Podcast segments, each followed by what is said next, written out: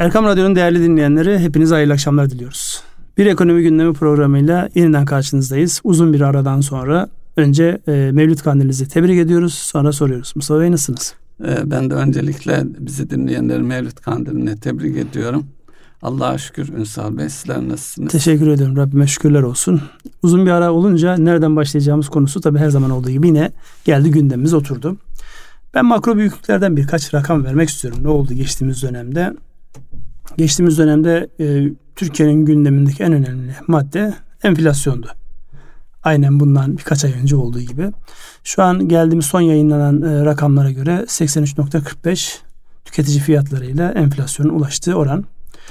Diğer makro büyüklüklere de baktığımızda onlardan biraz bahsetmemiz gerekiyor. Nedir enflasyonun diğer ayağı? Özellikle bizim hükümetin politikalarında e, enflasyona evet ama insanların işsiz kalmasına gönlümüz razı olmaz dedikleri ve ona yönelik politikalar geliştirdikleri bir alanda işsizlik oranımız buradan baktığımızda 10.1 yani daha önceki seviyelere baktığımızda özellikle Avrupa'nın İspanya gibi Yunanistan gibi ülkelerle değerlendirdiğimizde bu seviye uzun zamandan beri korunan nispeten Türkiye'nin kendi seviyesi. Biraz detaylarına girdiğimizde Türkiye'de işsizlik nereden kaynaklanıyor?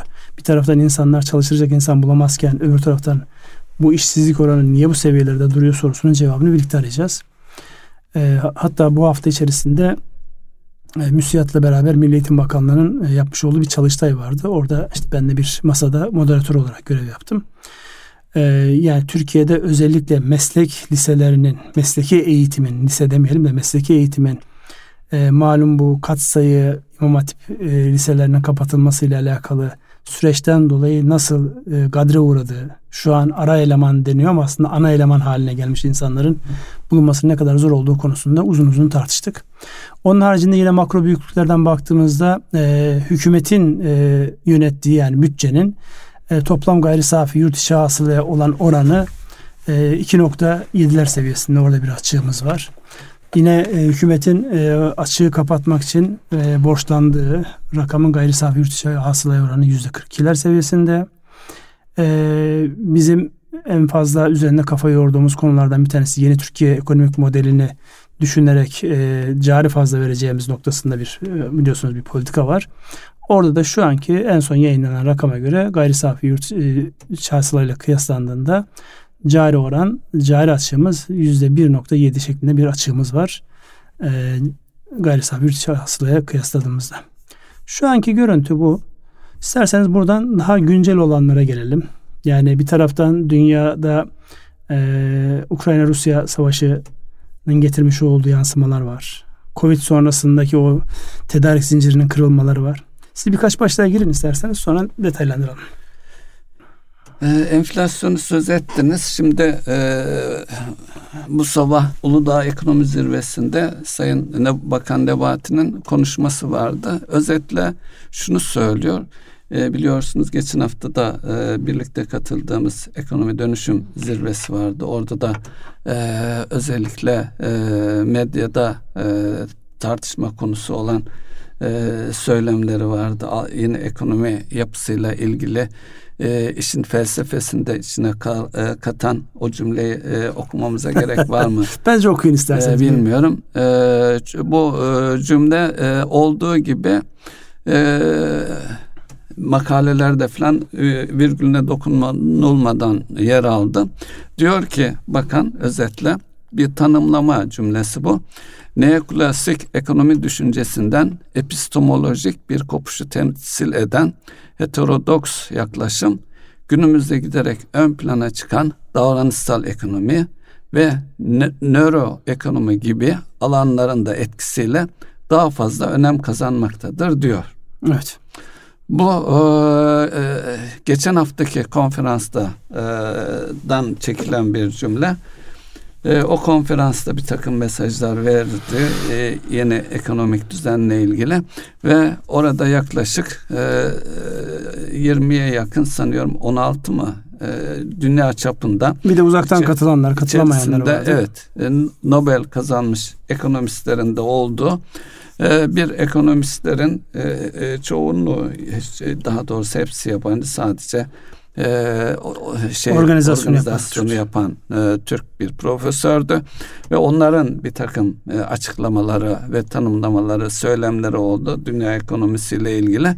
E, ancak o e, ekonomistlerin e, konuştukları, söyledikleri çok fazla e, gündem olmadı. Özellikle bizim ekonomist e, ekonomistlerin e, oluşturduğu e, grupta. Bir de onu nasıl yorumlamamız lazım bilmiyorum. Şimdi orada e, özellikle o toplantıya gelen yani hem e, sunuma gelen insanların özgeçmişlerine baktığınızda hem de dinlemek için gelen akademisyen kökenli olanlara baktığımızda e, bir değerlendirme aralarda değerlendirme şansı da oldu. Özellikle katılan isimler çok güçlü isimler. Yani bunu kabul etmek lazım. E, böyle bir şeyin Türkiye'de tartışılıyor olması, açık bir şekilde tartışılıyor olması da güzel. Sadece orada benim görmüş olduğum e, şöyle bir şey vardı.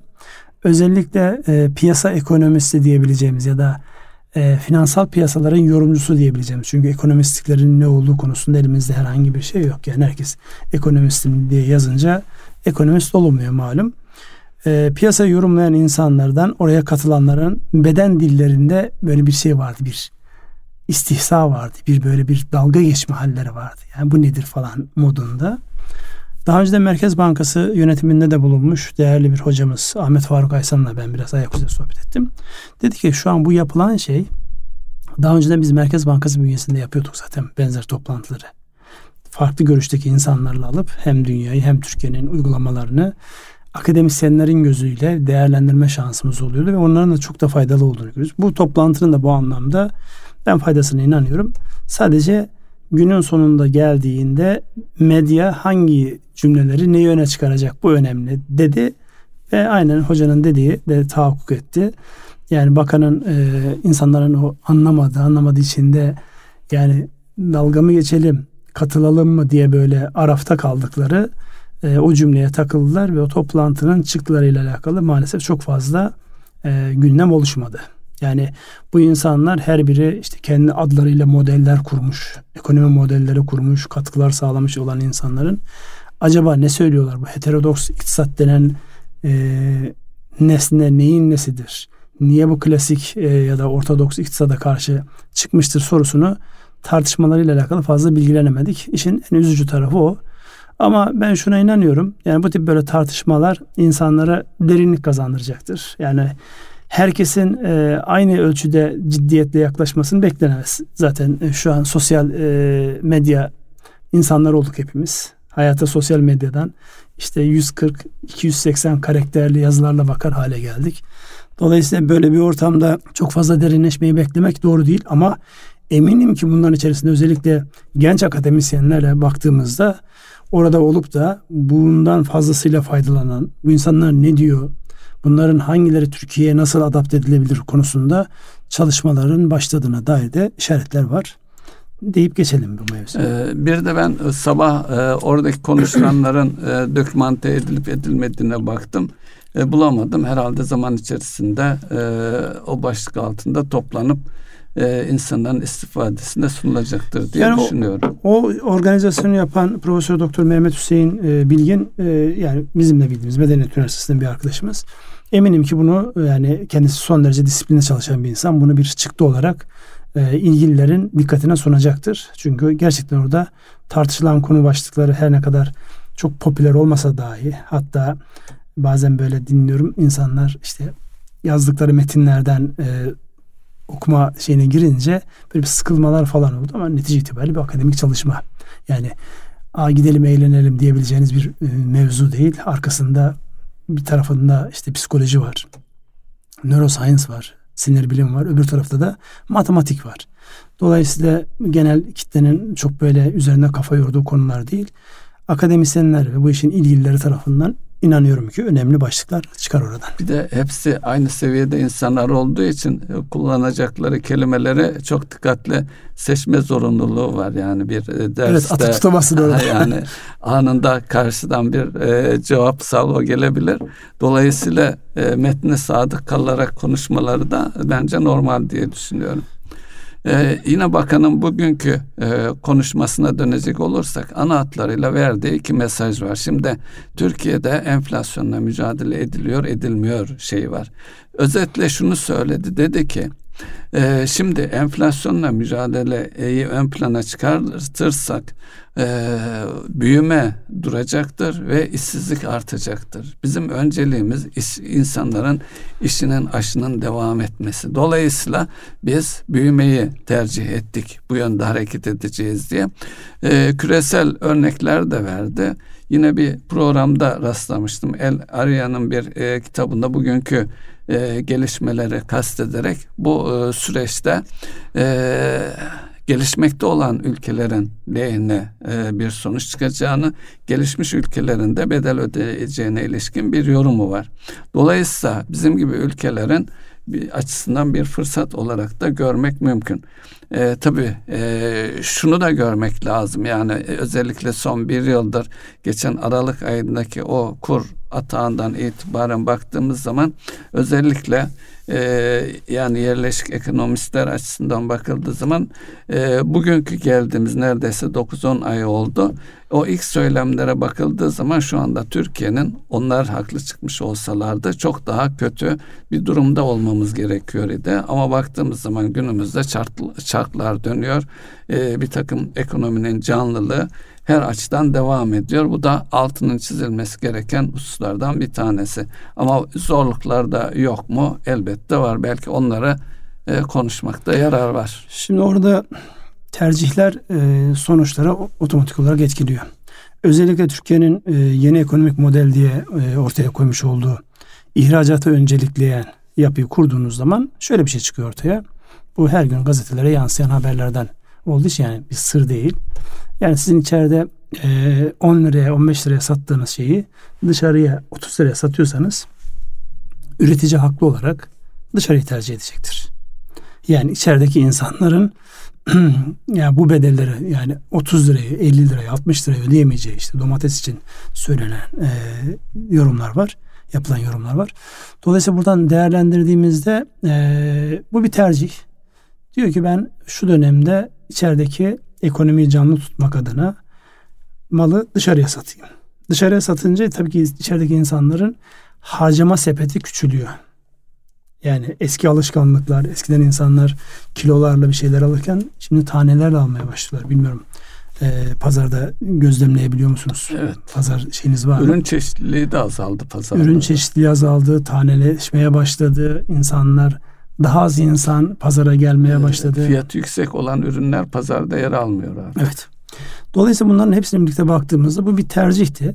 Yani bunu sadece e, gıda benzeri zorunlu tüketimlerde değerlendirmemek lazım. Aynı şey işte inşaat malzemelerinde de hakeza öyle. İçeriye 10 dolara satmış olduğunuz 10 dolar karşılığında satmış olduğunuz bir şey eğer dışarıya 30 dolar 40 dolara satabilecek durumdaysanız üretici olarak haklı olarak o rasyonel seçimlerden dolayı siz yurt dışına satarsınız. İşte hükümetin burada bir dengede kalması gerekiyor. Yani sizi iktidara getiren, size oy veren insanlar geniş halk kitlesi bu tercihten şu an olumsuz etkileniyor. Yani harcama sepeti düşüyor. E, refah seviyesinde bu anlamda hissedilir bir geri, geriye çekiliş var.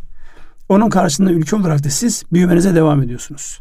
Bunun işte iyi anlatılması gereken nokta burası. Yani ne kadarlık zamanda insanlara yani bir sıkacağız ama ne kadar zamanın sonunda bu bir rahatlamaya gelecek sorusunun cevabı bilinmediği ve verilmediği için de insanlar şu an gayri ihtiyari enflasyonun yüksekliğini, açıklanan oranların kendi sepetleriyle karşılaştırdığında farklı olduğunu gibi çıkarımları yapıyorlar. Yani buralarda işte siyasilerin en zorlandığı yerler. Yani ne söyleyecek şimdi? Siz bu işi yönetiyor olsanız ve insanlar da sürekli mikrofonu uzatıp ne oluyor diye size soruyorsa sürekli söylemiş olduğunuz bir şeyler. Bu bir model. Ben bakıyorum yani şimdi bakanın e, açıklamasında çok net bir şekilde diyor ki işte bizim amacımız e, mevcut koşullara dikkat alarak en iyi şekilde e, kullanacağız diyor. Ülkemizin enflasyonla mücadelesini birlikte başaracağız. Uzun vadede kalıcı olarak birlikte başaracağız.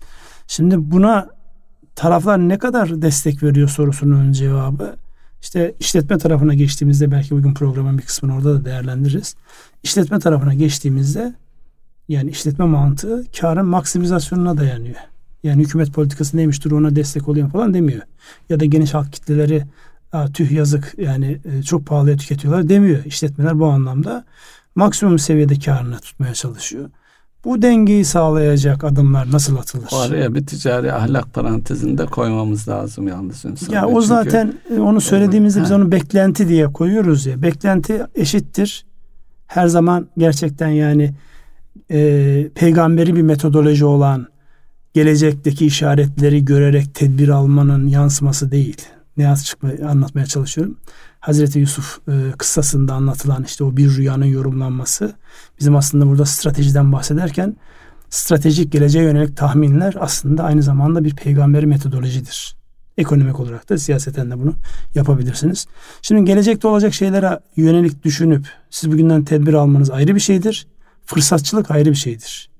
Onu beklentiyle açıklayamazsınız. Yani beklentinin enflasyon üzerindeki etkileri dediğimizde fırsatçılık. E, yani bu beklentiler ama bizdeki beklenti yani şu araba fiyatları, ev fiyatları, kiralar baktığınızda beklenti olmaktan çıkmış. Başka bir boyuta geçmiş vaziyette. Bu biraz fırsatçılığa ve kıt olan kaynakları maksimum seviyede bir yerlere pas etmek üzerine kurulmuş. Neyse ben daha fazla konuşayım. Size bırakayım sözü. Buyurun. Evet.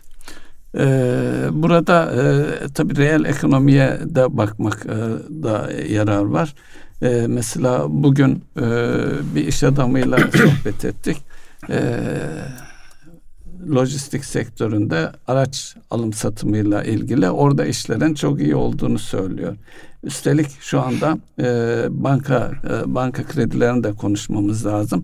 E, bankalar finanse etmiyor şu anda e, o tür şeylere. Ancak insanlar peşin parayla 2 milyon 3 milyon e, yatırıp peşin parayla satın alabiliyorlarmış. Bu özellikle lojistik tarafının oldukça hareketli olduğunu gösteriyor. Yani yollarda, bellerde tırların sürekli hareket halinde olması yani işlerin iyi olduğunu gösteriyor. Ee, ama e, bu iş adamın aynı zamanda fındıkla ilgili bir e, üretimi, ticareti var. Büyük ölçekli. Enteresan bir şey söyledi. Onunla ilgili fikrinizi de almak isterim. Özellikle bizim fındık ihracatımız Avrupa'ya ve Almanya'ya yöneliktir.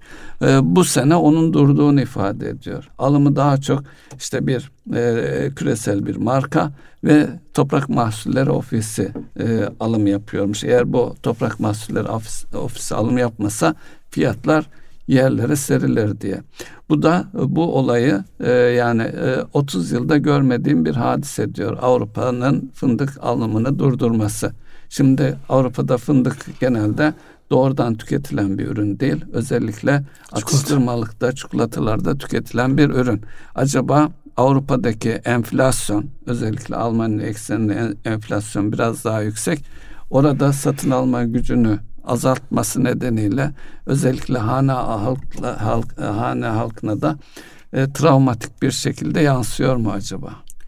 Şimdi siz... Onun buradan hareketle tekstilde şuydu buydu diğer sektörlerimize etkisi de ne olur onu da belki ifade edersiniz. Şimdi burada özellikle siz bunu söylerken ben hemen direkt e, ekranımda e, enflasyon, Avrupa'nın enflasyonunu açtım. Şimdi Avrupa'nın enflasyonu yani son e, 10 yıla bakayım 5 yıla bakınca biraz şey geldi. Sıfırlar seviyesinde hatta eksi enflasyondan şu an onlara gelmiş vaziyette. Ve bu e, büyüme açısından da baktığımızda Avrupa şu an resesyonun tam ortasında. Yani enflasyon var ve durgunluk var. Rusya gibi temel tedarikçisi, enerjideki temel tedarikçiyle oynanan e, karşılıklı resleşmelerin sonucunda insanlar evlerinde dahi ısınabilir miyiz şeklinde problemler yaşarken belli üretimlerin geride kalması, durdurulması, ötelenmesi bunlar son derece normal. Ee, yani normal derken gelişmenin sonucunda normal yoksa olağan diyorsunuz. Yani normalin şeyi bu zaten olacak bir şeydi anlamında değil. Yaşananları yan yana koyduğumuzda özellikle enerjiyle alakalı yaşanan krizi yan yana koyduğumuzda Avrupa ekonomik olarak büyüyemiyor. Yüksek enflasyon var ve bunlar insanların refah seviyesini fevkalade olumsuz etkiliyor. Ee, bu olumsuz etkilemenin yansıması da işte bu tip üretimlere bizim ana pazarımız olan Avrupa'nın belli konularda geri kalacağını gösteriyor. Bunu tekstilde de görebiliriz. Diğer noktalarda da görebiliriz. Ama öbür taraftan da şöyle bir avantaj var. Yani şu an rakamsal yansımalarını tam görmedik ama özellikle soğuk e, olacağı düşünülen kış döneminde yaşlı insanların bakımının sağlanması açısından bizim güney sahillerimizde otellerin bu sene sezonu kapatmayacağı, kış döneminde de hizmet vermeye devam edeceği özellikle e, zengin ülkelerin yaşlılarının bakımı için. Dolayısıyla bir tarafın olumsuzu öbür tarafta size başka bir olumluluk olarak dönebiliyor. O piyasaya mal satamıyorsunuz ama o piyasanın insanların bir kısmı sizin ülkenizde zaten. Otelinizi kullanıyor, sizden e, yiyecek alıyor, yiyecek alıyor vesaire vesaire. Dolayısıyla büyük resim dediğimizde bazıları kızıyor bu e, kelime ama büyük resme baktığımızda toplamda ekonomi canlı. Az önce söylemiş olduğumuz anlamda fiyatlar yukarı gitmiş olmasına rağmen insanlar hala taşımayla alakalı banka kredileri de yok orada. Peşin paralarını verip alıyorlar şeylerini. E, tırlarını, kamyonları neyse artık e, hangi aracı kullanıyorlarsa. Dolayısıyla böyle enteresan bir dönemdeyiz.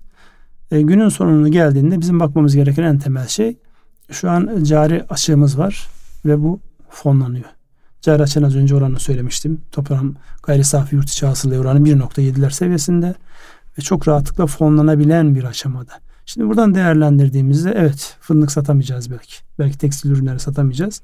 Ama başka fırsatlar ele geçecek. Şu da olacak. Bu zaten çoktan beri konuşulan bir mevzuydu. Siz de biliyorsunuz.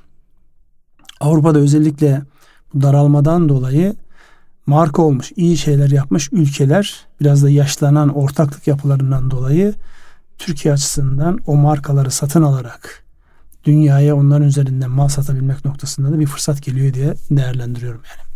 Bu aylık cari açıkta sıra dışı bir açık olduğu söyleniyor. Burada bir yoruma rastladım. Bilmiyorum katılır mısınız?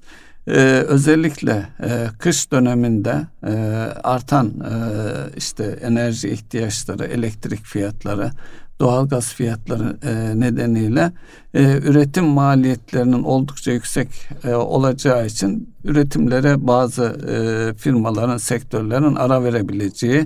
Dolayısıyla onu düşünerek Türkiye'den, Avrupa'dan aramalı noktasında e, ihtiyacı olan firmaların e, stok yapma amacıyla taleplerini artırdıkları yönünde e, bir e, şey var, e, bilgi var. Ne kadar doğru bilmiyorum. Tabii şu da var.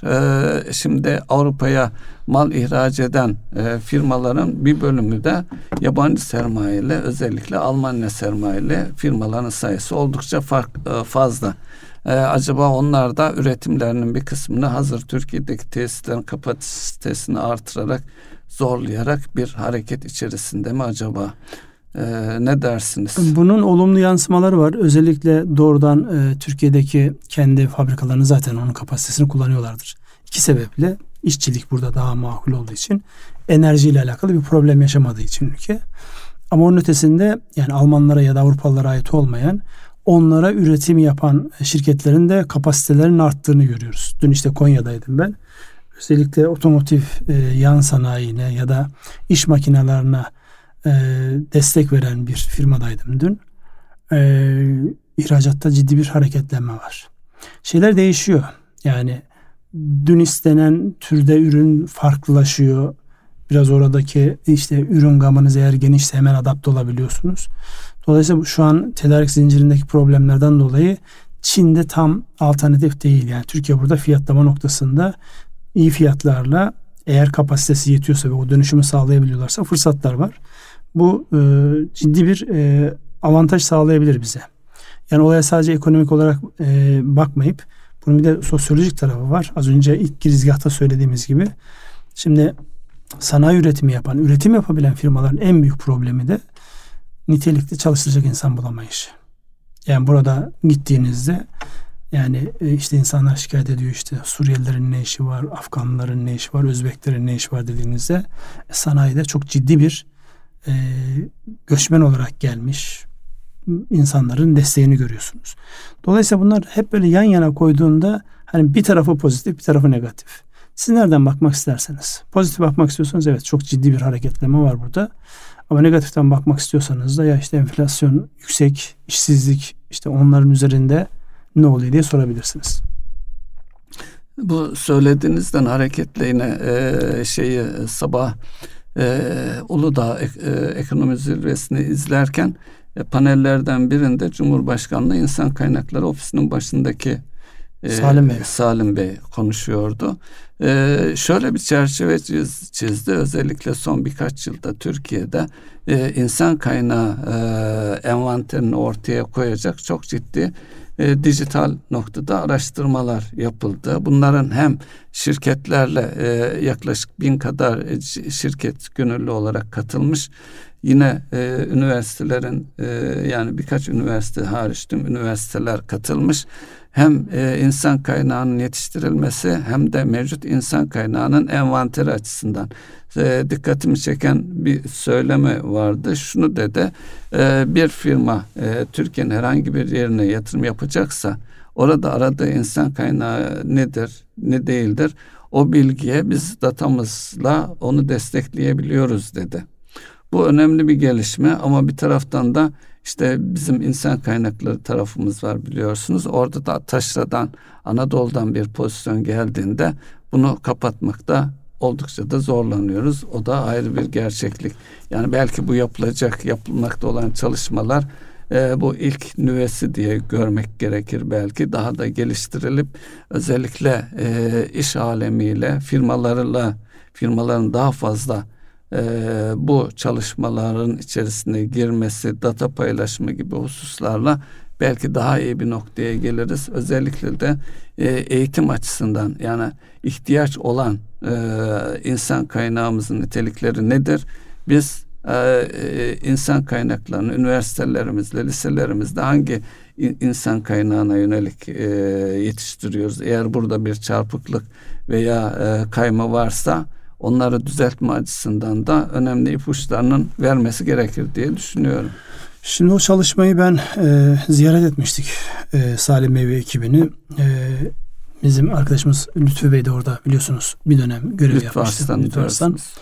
Dolayısıyla yani çalışmayla alakalı hem e, envanterin çıkarılması hem işte e, eğitim tarafı özellikle kamuda eğitim ihtiyacı e, milyonlarca insan çalışıyor kamuda. Bunların eğitimiyle alakalı eğer siz bunları bir araya toplamaya kalkıp yüz yüze eğitim vermeye kalkarsanız yani bir teknik olarak çok mümkün değil. İkincisi e, maliyetler anlamında çok üst seviyeye geliyor. Onunla alakalı çok güzel çalışmalar yapmışlardı. Yani özellikle bu online katılıp katılmadığını bizzat kontrol edilen sistemler, sürekli bilginin güncellendiği, ee, bir kurumda çok uzman insanlar var. Öbür kurumda o insanların görüşüne ihtiyaç duyanlar var. Bunları çok güzel denkleştirmişler. Karşılıklı birbirini araya getirmiş. Bir çalışma yapmışlar. Öbür taraftan da özellikle e, istihdamla alakalı ihtiyaç duyan insanlarla, işletmelerle üniversiteler arasında bir bağlantı kurmuşlar. Onu yani bizzat uygulamalı olarak sistemin nasıl çalıştığıyla alakalı gözlemleme şansımız olmuştu. Dolayısıyla bu çok değerli bir çalışma. Ee, öbür taraftan da e, bizim asıl e, problem nerede yaşıyoruz? Az önce konuşmanın başında da söyledim. Milli Eğitim'le beraber yapmış olduğumuz çalıştayda şunu çok net gördük. Batı'da bu işi iyi yapan ya da işte Japonya gibi ülkelerde iyi iş yapan dördüncü sınıfta, beşinci sınıfta çocuğun eğilimler ortaya çıkıyor. Ve bu eğilime uygun bir şekilde eğitim alması, eğitim yalnız deneysel anlamda öğrenerek, yaparak, ve bunu işte ara eleman gibi, mavi yaka gibi kavramlarla isimlendirmeden yani teknisyenliğin de başlı başına çok önemli bir iş olduğunu, bunu algıda özellikle aileler bunu algıda çok zorlanıyorlar. Herkes çocuğunu üniversitede okutmaya çalışıyor. Şimdi üniversiteye okutmak yani baktığınızda meseleyi evet yani mümkünse herkes okusun ama meseleyi bir öteliyorsunuz. En az 3 sene 5 sene öteliyorsunuz. Artı eğitilecek, öğrenilecek, beceri kazanılacak yaşı geçirmiş oluyorsunuz. Yani hatırlar mısınız bir dönemde işte 2 milyon yazılımcı diye bir e, hedef vardı. Hedef vardı. Yani onun çok cüzi bir kısmı realize oldu ama şu an Türkiye özellikle teknolojiyle beraber mühendislik tarafı olsun, yazılım tarafı olsun önem bazı e, ülkeler için e, piyasa haline geldik. İnsan devşirdiği piyasa haline geldik. Neresi mesela? İşte e, savunma sanayi, finans sektörü bilmem neyle alakalı Hollandalıların biz e, hedef pazar haline geldik. İşte sizin 15 bin lira çalıştırdığın insan, insana 10 bin euro vererek kendi bünyesinde çalıştırabiliyor. 5 bin euro vererek kendi bünyesinde çalıştırıyor. Rakama baktığınızda TL olarak yani 15'ten 90'a, 15'ten 100'e çıkmak evet. gibi ihtimal var. Dolayısıyla e, yani bir taraftan kendi ihtiyacınızı karşılayacaksınız. İnsanları doğru zamanda o e, alana çekeceksiniz. Yeteneklerine uygun yetiştireceksiniz. Ve insanların yaptıkları işten yüksünmeden her işin değerli olduğunu göreceksiniz. Biz mesela şu örneği beraber yaşıyoruz. Tekniker ilanına çıktığımızda 2-3 kişi başvuruyor. Mühendis ilanına çıktığımızda binlerce kişi başvuruyor. Yani bu aslında bize e, yani sadece bu İstanbul için geçerli değil. Anadolu'nun her tarafında bu yaşanıyor. Herkes diyor fabrikaya kaynakçı aradığımda yok bir Allah'ın kulu gelmiyor. Bunu ister iş kur üzerine yapsın ister kendi e, özel sektör imkanlarıyla yapsınlar. Ama diyor mühendis ilanına çıkınca 100 kişi geliyor. Nasıl oluyor bu diyor. Nasıl? Benim kaynakçıya ihtiyacım var diyor. Mühendise ihtiyacım yok. Dolayısıyla mühendise de kaynak yaptıramayacağınıza göre demek ki daha önüne çekilmesi gereken teknik beceriler var. Bununla alakalı e, Milli Eğitim Bakanlığı şu an e, iş adamlarıyla ortaklaşa böyle çalışmaları yapıyor. İnşallah oradan da kısa vadede değil ama uzun vadede şey çıkacaktır. Pozitif bir şey çıkacaktır. Ya orada baktığınızda mesela normal liselerle 6 milyon lise öğrencisi var.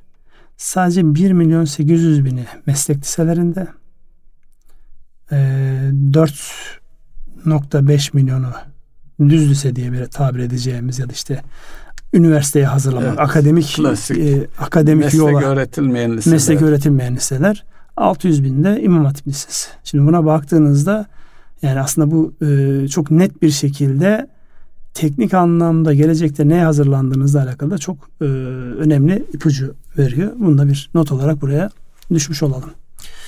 E, nedir şeyimiz? Konu başlıklarımız. Evet devam edelim. Ee, evet e, son e, geç e, geçtiğimiz ayda borsada ciddi bir hareketlenme yaşadık. Bunu demeyecektin.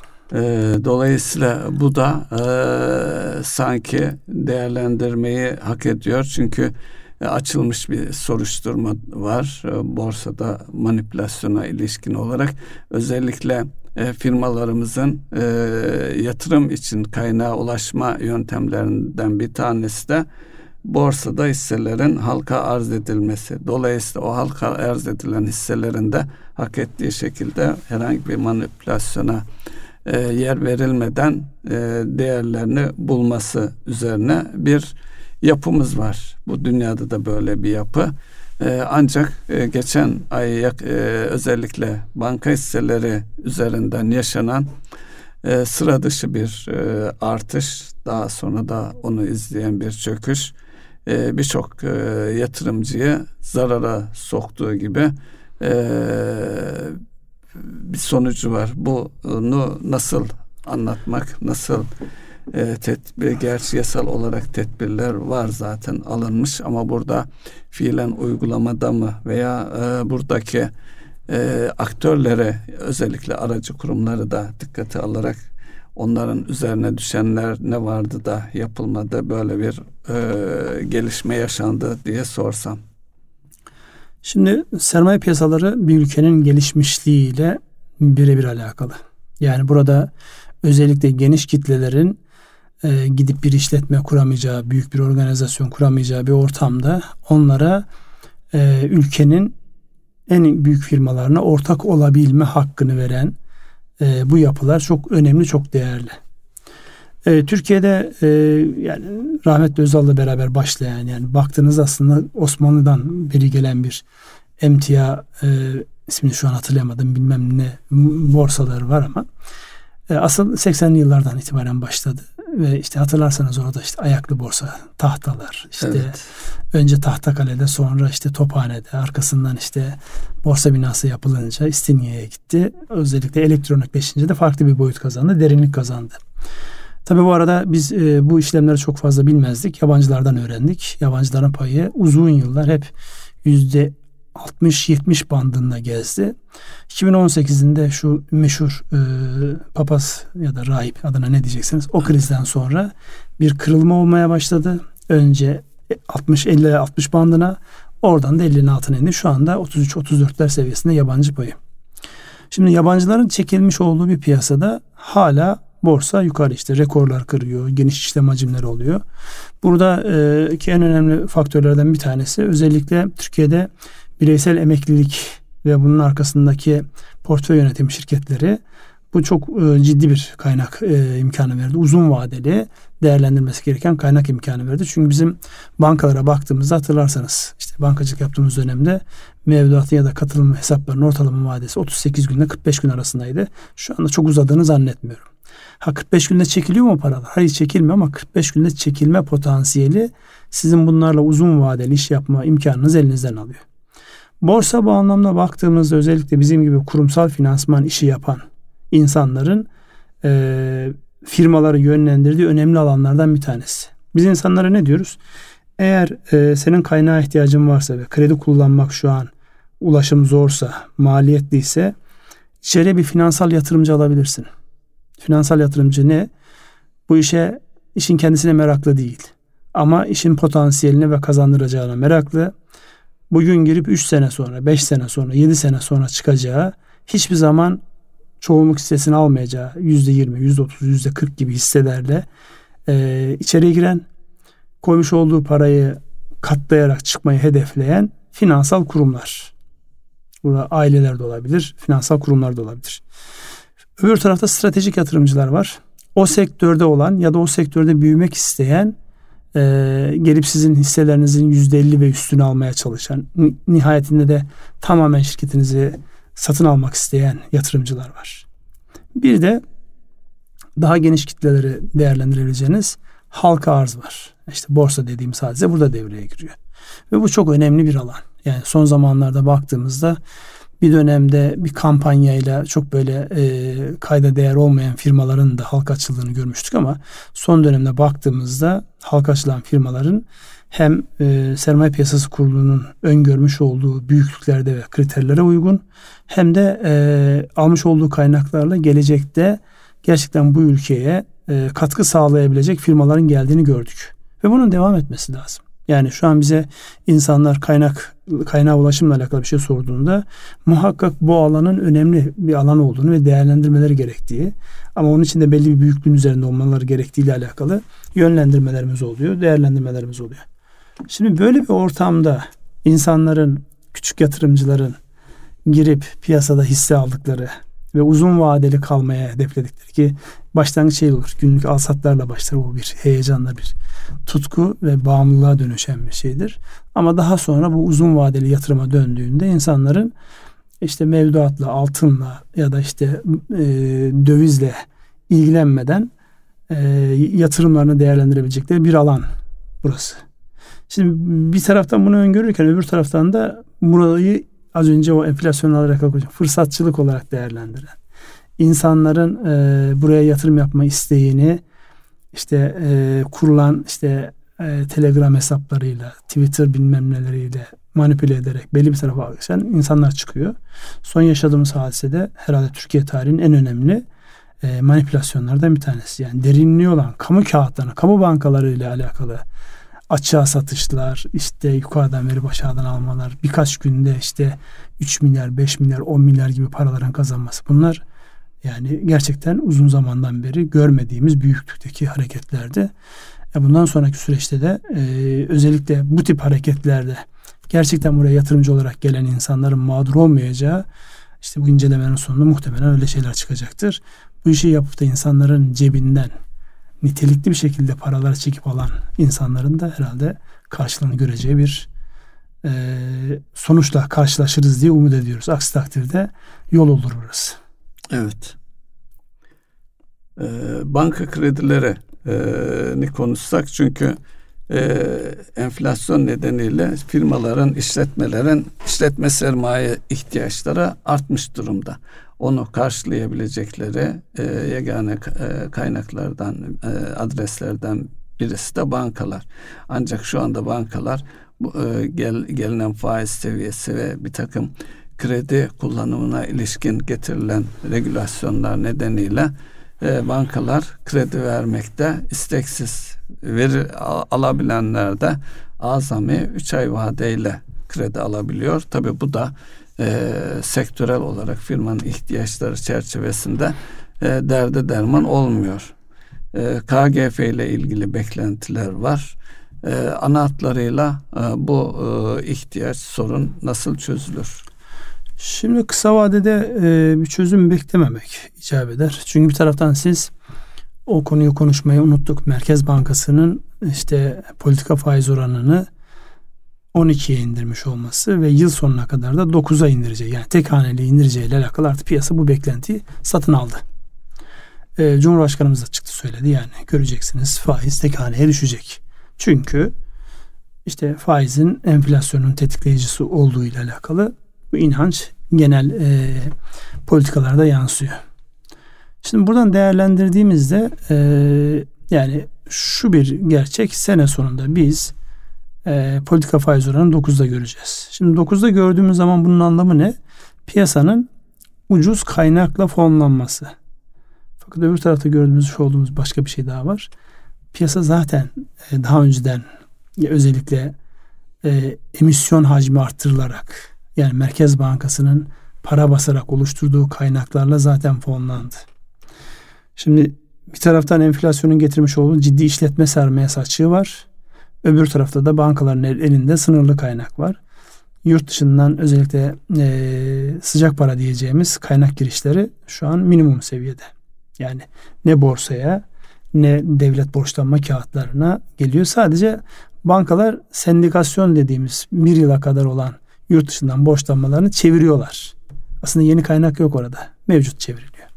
Dolayısıyla kaynağın artmadığı bir ortamda talep artıyorsa e, kaynağa ulaşım zor olacaktır. Daha önceden Merkez Bankası kaynakları kullanılarak yapılan o genişleme e, şu an artık daha fazla büyütemezsiniz Merkez Bankası bilançosunu. Burada bir frene basmanız gerekiyor ki hala yani şu an piyasa Merkez Bankası'nın kaynaklarıyla dönüyor.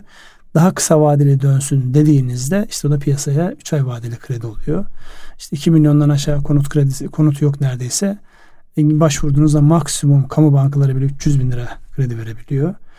Ee, İhracatçı değilseniz döviz kredisi zaten kullanamıyorsunuz.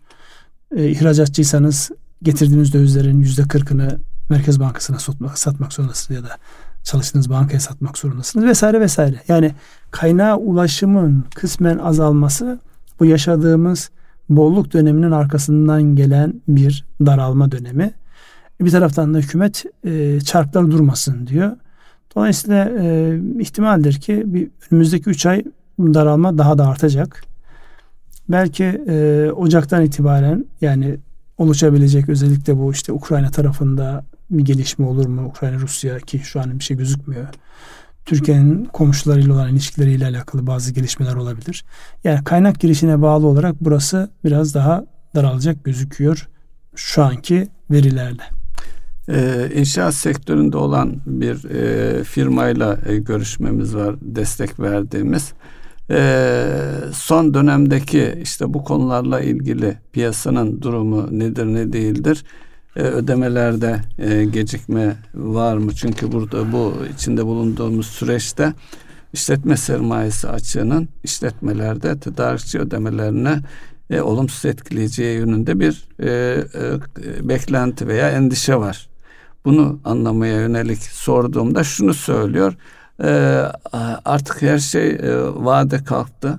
Peşin alıyoruz, peşin satıyoruz. Hatta elindeki e, çekleri en son e, kestiği çekleri Temmuz ayında ödemiş. Kalan çek karnesinde götürüp bankaya teslim ettim diyor. Artık çek kesmiyorum, peşin alıyorum, peşin dönüyorum diye. Bir taraftan da piyasanın peşine yönelik bir dönüşü var. Bu e, çek mevzusu da özellikle kare kodlu çeklerde e, çek tarafını ciddi biçimde disipline etmiş. Yani artık çeklerde karşılık çıkmalı, karşılıksız çıkma oranları bindeli rakamlara gerilemiş durumda. Bu da yani bir taraftan bakıldığında acaba piyasa sıkışacak mı derken bir taraftan da ödeme alışkanlıkları çerçevesinde belki her sektörde olmayabilir ama e, peşin dönen bir e, ekonomi oluşmaya başlamış. Yani e, daha önceki bildiklerimizle sektörel olarak oldukça farklı dinamikler var. E, sizin dediğiniz gibi büyük resme dönüp dönüp ara ara tekrar bakmak gerekiyor. Hangi sektörde ne oluyor diye. Şimdi çekle alakalı şey söyleyeyim. Bir kere bankalar çek karnesi verme konusunda eskiyle karşılaştırdığında inanılmaz sıkı davranıyorlar.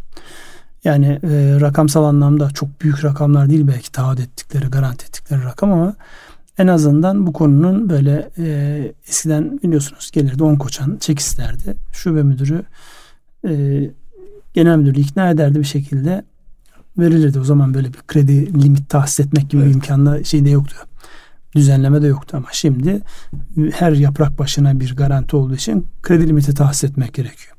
Kredi limit tahsis sürecine girdiğinizde zaten bir firmada firma zaten tanınan bildik iyi bir firmaysa ona zaten gönüllü olarak veriyor. Değilse zorlamalar başlıyor. Bu anlamda bir kere çek kullanma alışkanlığında çok ciddi bir disipline oldu. Çıkmıyor mu karşılıksız çekler? Tabii ki çıkıyor yani piyasanın gereği. Ama bir taraftan da şu bir realite özellikle dışarıdan gelen gayrimenkul almaya gelen, burada işletme kurmaya gelen yani çünkü çevre açısından baktığında bu ülke bir cazibe merkezi. Siyaseten hep böyle e, göçmenler, işte sığınmacılar ya da bilmem bu anlamda gelenler dikkati çekiyor. Öbür taraftan da ekonomik anlamda da Türkiye özellikle e, yani hani 4 saat içerisinde uçabileceğiniz ülkelerdeki iş insanlarının en rahat iş yapabileceği ülke konumunda.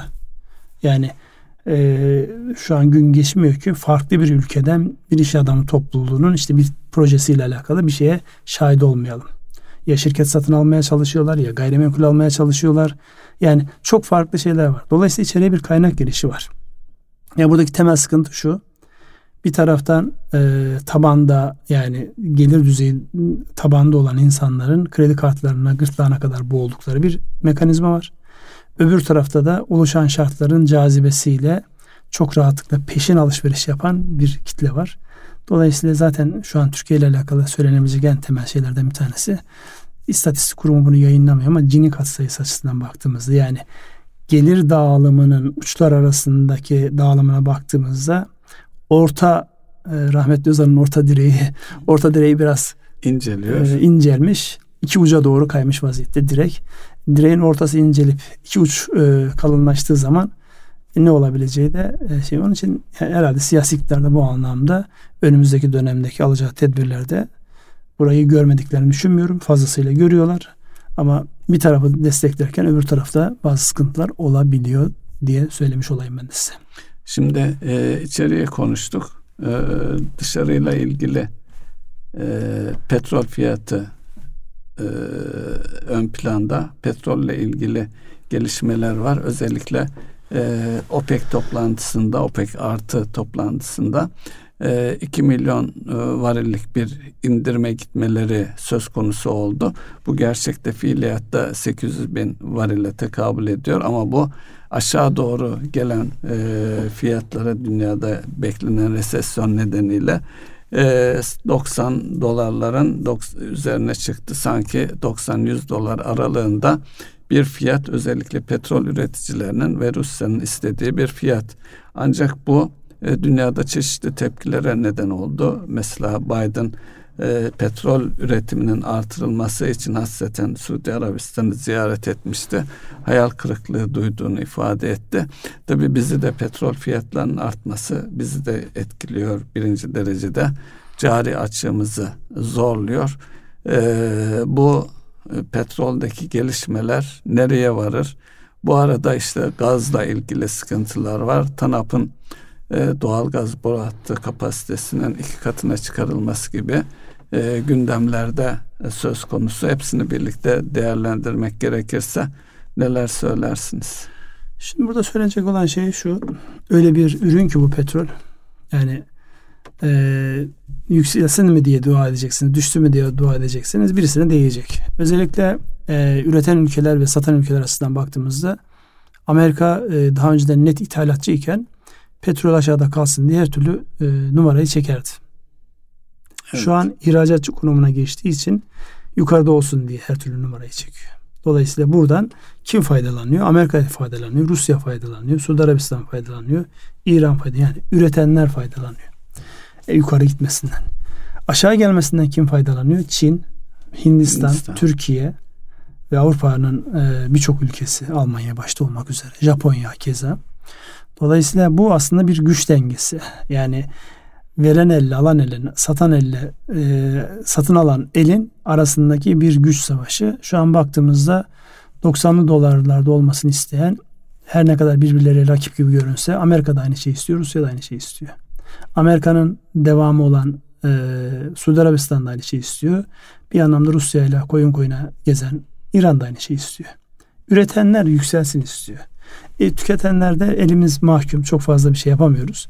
E, son OPEC'in almış olduğu kararla yani şöyle bakıyorum e, Haziran'ın 8 Haziran tepe noktasıymış geçtiğimiz 3 ay içerisinde 120 dolar 69 sent Brent petrolün varili.